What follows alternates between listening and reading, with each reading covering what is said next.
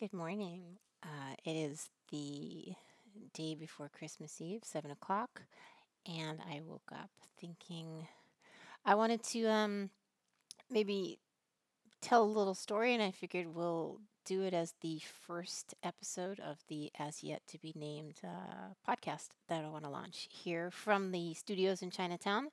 And uh, that would be Paloma Media launching here.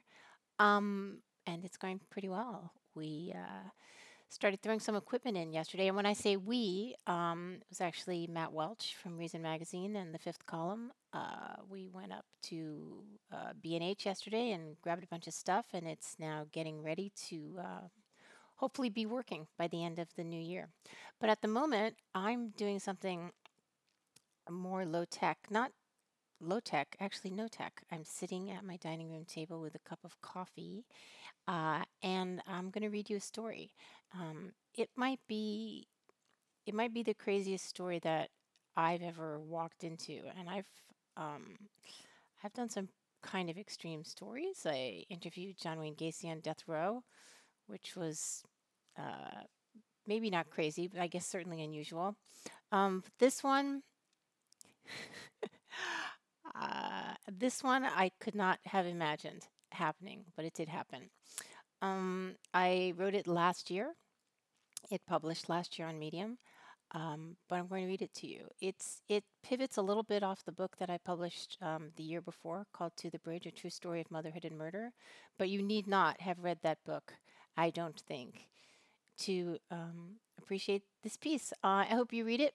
I mean, not read it, though I will. I will um on on uh, my Substack here. I will be uh, putting um, the whole story itself and some images that you can look at. Um, but I'm just going to read it for you right now. And it's called The Lightening. I was making a connection in the DC airport when an email came through on my phone. Reception was poor, and I could only see the subject line I have some important things to discuss with you about your new book coming out, To the Bridge. This is not necessarily what the author of a work of nonfiction wants to see six weeks out from publication. Had this person gotten an advance copy and was now going to tell me the book contained a major flaw that threw the whole thing off true? I reloaded the message until it came through. Hi, my name is Christine. I'd like to first tell you that I am a child of Amanda Jo Stott Smith. I was kept as a closed adoption, so I wouldn't be surprised if my name has never come up to you, even with your research and studies. I was born November 2nd, 1999. I've known about my adoption my entire life, but just found out about the actions of my birth mom back in 2016 and have been following up on the articles written since I heard about it. I want to talk to you because I'd love to buy your book and maybe get some insight from you. I would love to hear back from you. I stared at the email. Contrary to what Christine wrote, I did know who she was. I knew the circumstances of her birth and adoption. I knew her father had killed himself before she was born.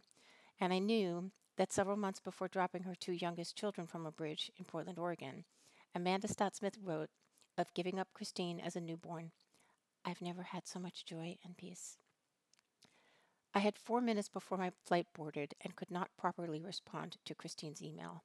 I did have time to forward it to my editor, who replied, Holy smokes. In the years I worked on the book, I had not once anticipated that Christine would contact me. I did not know enough about her circumstances to start that fantasy.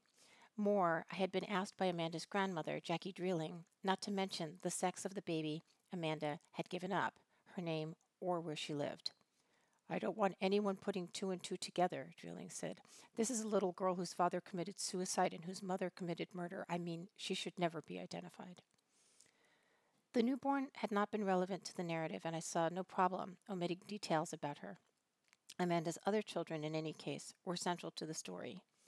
Gavin, Amanda's son, from a brief relationship her freshman year in college, had been 12 when he refused to get in the car with his mother to pick up his two half siblings. Amanda went alone to get the children. It would be only the third time all spring she had seen them, following a judge giving provisional custody of Eldon, age four, and his seven year old sister Trinity to Amanda's estranged husband, Jason Smith. Amanda told family members she would be taking the kids to the Portland waterfront to see the fireworks. It was May 22nd, 2009, the start of the Memorial Day weekend. Amanda bought the children cotton candy, the last food she would feed them. Shortly after midnight, she parked at a convenience store, purchased a 500 milliliter box of Bandit Chardonnay, and sat in the front seat as her children slept in the back. At 1:19 p.m., she dropped Trinity from the Sellwood Bridge. The girl fell 90 feet and landed in the Willamette River. Eldon hit the water within the minute. Trinity's cries, Help me! Help me! resulted in her rescue 40 minutes later by two Good Samaritans who motored their boat onto the river to find whoever was screaming. They also found Eldon. He had drowned. Amanda was caught later that day and within the year pleaded guilty and was sentenced to 35 years in prison before the possibility of parole. After her rescue, Trinity was forbidden by her father to see Gavin. This cruelty what, of what was already the tragedy of these children's lives. This cruelty compounded what was already the tragedy of these children's lives. Inflicting cruelties would turn out to be something Jason was good at. He was a serial liar who wooed Amanda while pregnant with Christine with the promise of a luxurious life, then fell into a year long drug binge, blowing through 200, a $240,000 trust fund. He and Amanda would spend nine years abusing each other, emotionally and physically. He took special pleasure and humiliated her in public. He also had a rich mother who, according to Jackie Dreeling, has a real track record of buying Jason out of every problem he's ever had. Amanda was increasingly seen as the problem over drinking, rash, jealous, a bad mother.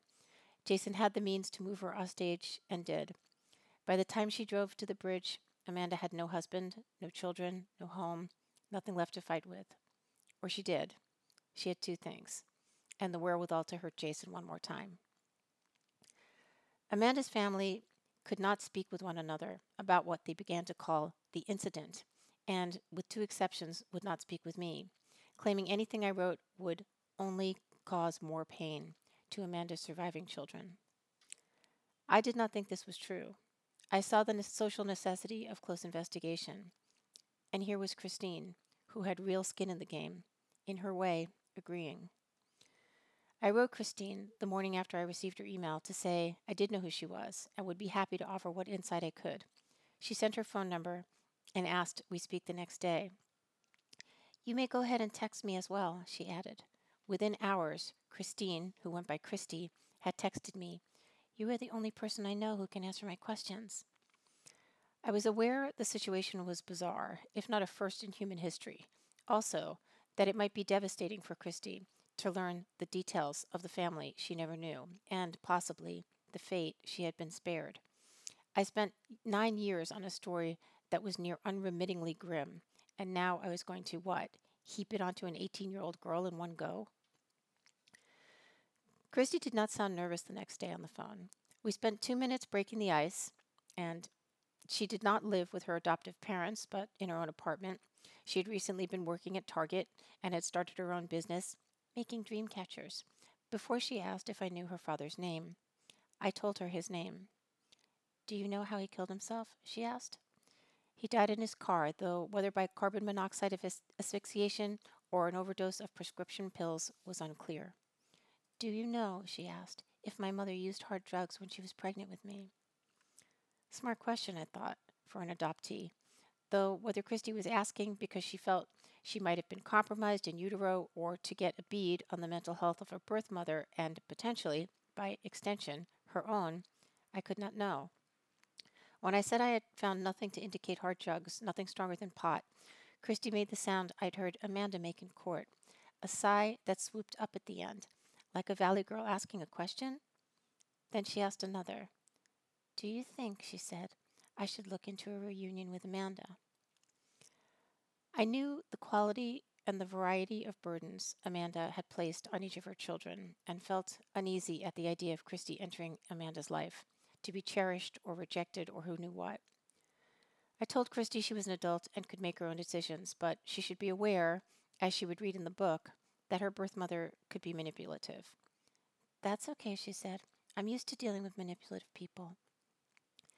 Thinking we might address that bomblet later, I asked if Christy knew she had an older brother. She said she did know and asked if I would put them in touch.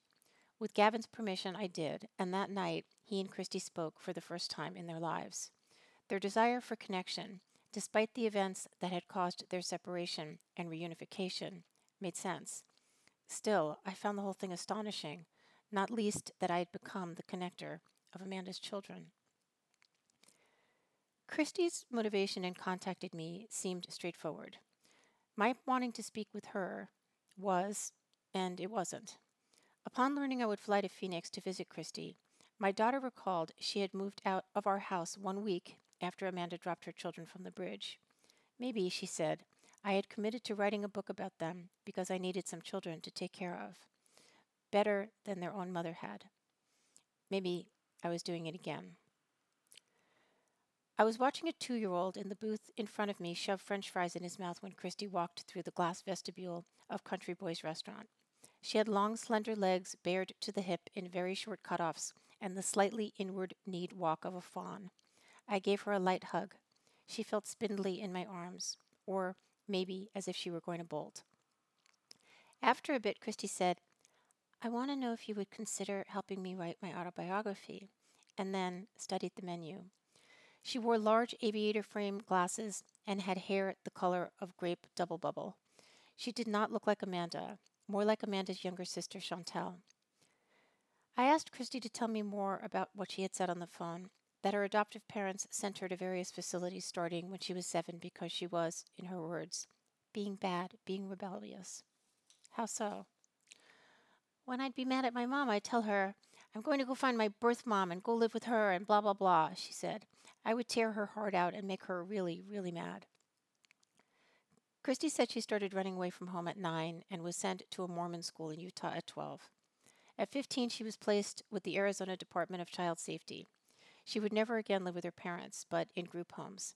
She ran away from these too, including in 2016 when she said she was really sick, so I decided to meet my mom.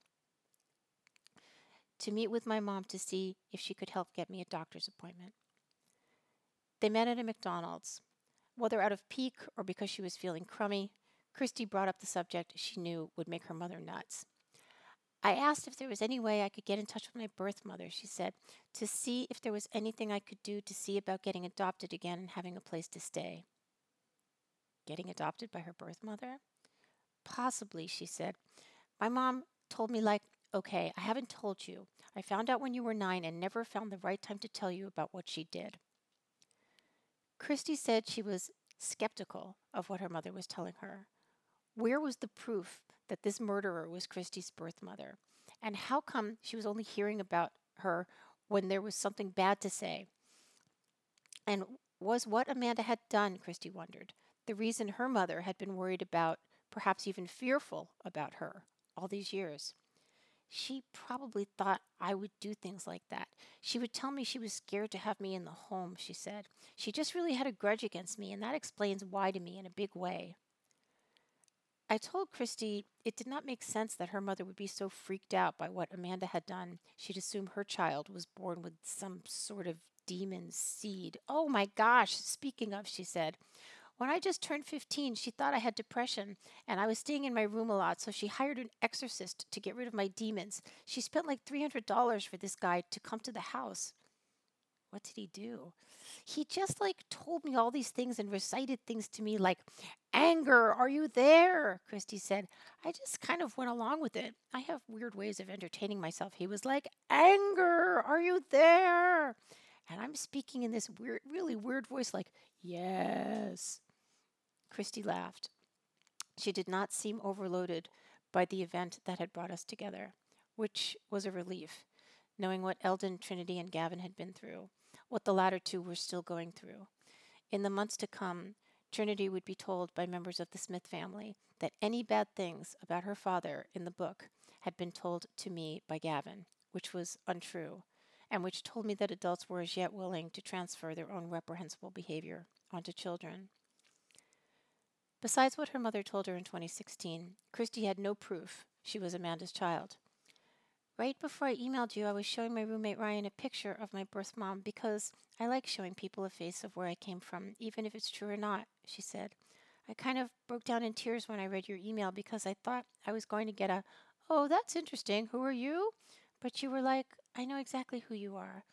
That told me that it was true. Obviously, it's true. That's my proof. I said I was glad I could prove to Christy that Amanda was her birth mother, that it could not have been an easy thing to learn.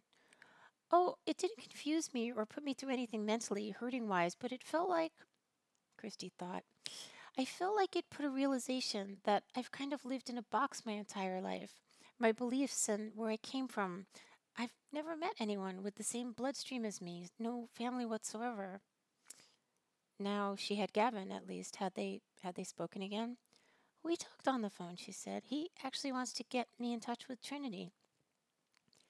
In the book, Christy would learn Gavin and Trinity had been estranged, that Trinity's father would not allow them to have contact. I heard he's kind of a dick, Christy said. Also, that where her birth mother found herself, and I was not telling Christy this to excuse Amanda, who had her own serious pathologies, that she had help getting there. That's most toxic relationships, Christy said. Then, quietly, I don't know if my birth mom would want to meet me. Mm, Amanda was in a bit of a limited place to do that, I said. I know I'd have to get I'd have to send a letter and, and then ask her permission, she said. I'm not sure if I should wait until she gets out. She would not be released until 2045, and that was providing that she made parole. I honestly doubt she will, Christy said. In female prison, you will get killed for killing children. Amanda had sometimes been shunned, inmates shouting, Baby killer! as she walked by. Christy took this in for a few moments. So, how did they find out? I explained how the crime went down, how Trinity had been asleep when Amanda dropped her, but Eldon had been awake, how their mother had been caught nine hours later in a downtown parking garage. Did they know right away? she asked. That Amanda was guilty? Yes. There had never been any question. Did she try to deny it? She did not. Christy was quiet. I don't understand how someone could do that. My thought had been the same. I saw Amanda's mugshot in the paper and asked myself, how does this happen? And had started looking into the story. Huh, Christy said. Were you a writer before that? I told her I was. Christy ate a piece of my quesadilla. Did she talk to you? She did not. Wow, she said. Why do you think? I said Amanda not speaking to me was characteristic of who she was. I did not say narcissist.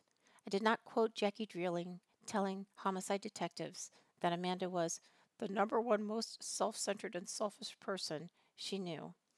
I did say that Amanda had sent me messages through an intermediary, including one that I was only out to drudge up horrible memories and events and make a buck off her. All right, Christy said, wonderful. Christy, I thought, would be within her rights to be traumatized by what she was learning. Instead, the information seemed to ground her. Maybe Amanda not corresponding with any magical thinking she had done about a mother who would not send her away a mother with whom she might take refuge, was useful to her. If so, I was glad. My hope was to lead her through the story with a certain amount of calm.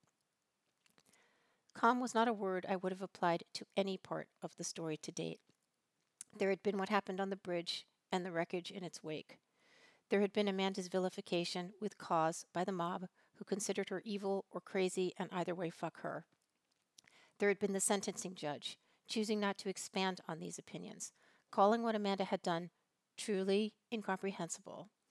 And there had been the city commissioner who, unwilling to waste a crisis, dunned fellow commissioners into voting for a new high speed rescue boat. Never mind that a boat had been the commissioner's pet project for a decade, or that he dissembled when he said he had became committed to finding money for the boat after he listened to the 911 tapes and could hear the little girl screaming, don't, Mommy, don't. That this was not what Trinity or any child had screamed did nothing to stop the city from gouging a budget already deeply in the red. Meanwhile, six years would go by, during which Trinity would not be shown the letters Gavin wrote her, would consequently think he had abandoned her. It was a mess and a heartbreak, one I'd been carrying around for nine years, which made Christy's equanimity something of a sweet balm. I don't know why, Christy said the next day. I want to know her reasoning for it. We were back at Country Boy's restaurant for lunch, and I was explaining how Amanda had chosen Christy's parents specifically from a Christian registry, how she'd written of her joy and peace at having made the decision. Christy did not seem in the mood for platitudes. She wanted facts, not feelings. Do you know when my mom's birthday is? she asked. I told her. Also, that her mother had been a great cook, everything from scratch, that she sang and played piano beautifully, that when her mother was young, she'd been very good at math. Christy brightened. Me too. I told her that her mother had been a lifeguard in high school. I'm a fucking fish. I love swimming, she said. Christy was delighted by what she and Amanda had in common, having previously only seen her mugshots to draw from, a stranger with her dark hair in disarray and tension lines around her eyes and mouth. It's the only reason I know what she looks like, she said. It's really sad that those are the only pictures I have of her, honestly. I took out my phone and showed her a photo of Amanda nine years earlier, in which she is smiling, her hair and skin as smooth as a mannequin. That's Amanda? Christy said. Yes. That looks different than the ones I've seen. She looks a lot healthier. Christy brought her face close to the screen. I know I have her eyebrows.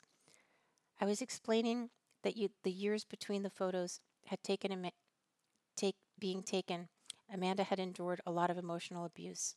When Christy jumped in, when you're put in an unhealthy relationship for so long, it drives you insane because they ha- have a way of, even if you're doing nothing wrong, they make you think you are, she said. And you become in your head the wrong in the relationship, even though they are the reason why.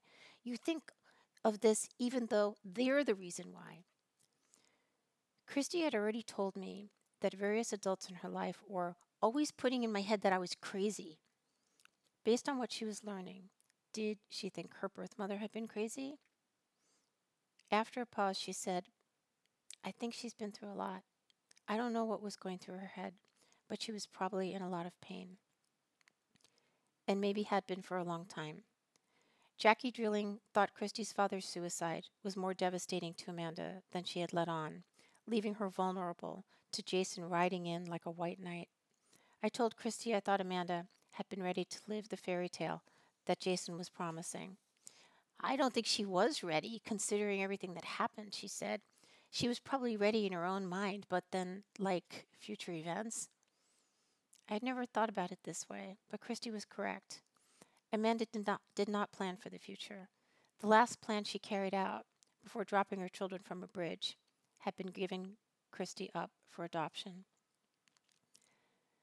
Coming to Arizona, I assumed I would headlamp for Christy the life she had been spared, the one where she might have been murdered by her mother. I assumed it would be a heavy load, one I would parcel out with care. Instead, or in addition, Christy was offering me insight, bringing me what she knew to the, bringing what she knew to the narrative. Who was leading whom here? And if it had taken me years to reconcile the sympathy I initially felt for Amanda, Christy seemed to do it in a few days. She cared that her birth mother had been in pain, that she had wound up doing this terrible thing, to Christy's siblings no less. But she seemed to intuit, as Amanda had not, and also because she had lived it, how you need to manage bad situations yourself. Amanda, as an adult, had allowed herself to be manipulated, whereas Christy, as a child, had gotten herself out. Christy rest- rested her Chuck Taylors on the dashboard the next day and used her phone to navigate us to a sushi restaurant in Scottsdale. She had brought along roommate Raymond, with, with whom she ogled the menu on a patio where the outdoor misters were a little too misty. I let the kids chill. They worked service industry jobs, and sushi was a treat. Still, I was leaving the next day and wondered if Christy had any questions for me, anything about Amanda. Mm, probably what her reasoning reasoning was for giving me up, like on the inside. If it was just because she couldn't take care of me, if she made the decision before or after my dad passed away, she said. Perhaps her reason is for her future decisions back in 2009 for killing my half brother and attempting to kill my half sister. But honestly, I see it as none of my business because it happened after me. I asked if she'd considered that had she not been given up for adoption, that Amanda might have dropped her from the bridge too. I considered it, but I would have been like, what, 10? No, 9, she said. I grew up a fish, so I probably would have gotten out of it. I imagine the fall was more than 90 feet. Then again, Trinity had been seven and survived. Yeah, she said. I mentioned that Gavin had been 12, how he did not get in the car with Amanda that night, that had been, it had been hard for him, living with the guilt, she said. Yes, it was an incredibly unfair burden of Amanda to place on him. Of course, she said, and showed me a dream catcher she'd made and would sell on her Etsy store. Since I was leaving in the morning, was there anything else I could tell her? Mm, I don't know, she said. Anything moving forward? I mean, I assumed we would continue knowing each other. Yeah, I think we'll keep in touch, she said, and something half hearted about writing advice, and like that, I could see she was ready to disengage. Maybe I wasn't. I showed Christy a Facebook photo of her Aunt Chantel. She has my dimple, Christy said. That's totally you, Raymond said. She has your teeth, too. She's pretty. She doesn't have my eyes, though. And then she stopped looking and wondered whether the tempura she was holding was carrot or sweet potato. And I thought how she liked knowing she had her mother's eyebrows, her aunt's dimple, and a brother she could communicate with if she chose to. But about the tragedy on the bridge, she would not wade any further into that was not going to wear the mantle of the victim. In this, she had something in common with her sister Trinity, who, when taken onto the river on the high speed rescue boat named for her and Eldon, to the spot where she had been rescued, shouted, Where? Where? As someone on the boat recalled. She was curious and she wanted to know. Christy, too, had been curious and wanted to know. And now, it seemed, she wanted more sushi. The kids texted as I took them back to their apartment complex. They talked about a friend they would see that night and what a California roll tastes like in California. Like California, said Christy. Broken dreams and something dead on the in- dead on the side of the road. I cannot recall what that something was.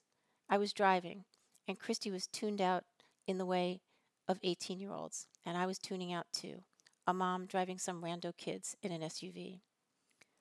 I'd come to see Christy to extend a narrative that had occupied me for years and to take care of a girl that seemed to be asking for caretaking. I misread that. Christy wanted insight. She told me as much in her first email. I'd given her some. We carried it together for a few days, and then she essentially said, You know what? I'm going to leave this here. Also, and contrary to Jackie Dreeling's contention that Christy should never be identified, Christy wanted to be seen and having been seen, could move on. When I read your email, I just had this mental image of an iceberg shattering, like a wall of ice that I'd been trapped in was shattered, and a bright light shining on, Christy told me during our first lunch. And far off in the distance, something that is just going to grow in my life. I felt like my life kind of started in a way. I dropped the kids in their driveway. I gave Christy a hug and kissed her cheek and once more. I knew we would not see each other again. This and her laughter, as I lost sight of her, told me she had walked away from the story. We both did. Thank you for listening to this first episode of whatever the heck this uh, podcast is going to be called. Maybe it's just going to be called Make More Pie. I'm really glad to be here with you. I'm really glad to um, be on the precipice of telling some really good stories from you guys from uh, Paloma Media next door. We have some good things in store, so stay tuned. I'm wishing you all um, super happy holidays, Merry Christmas in two days, and take care. Thanks.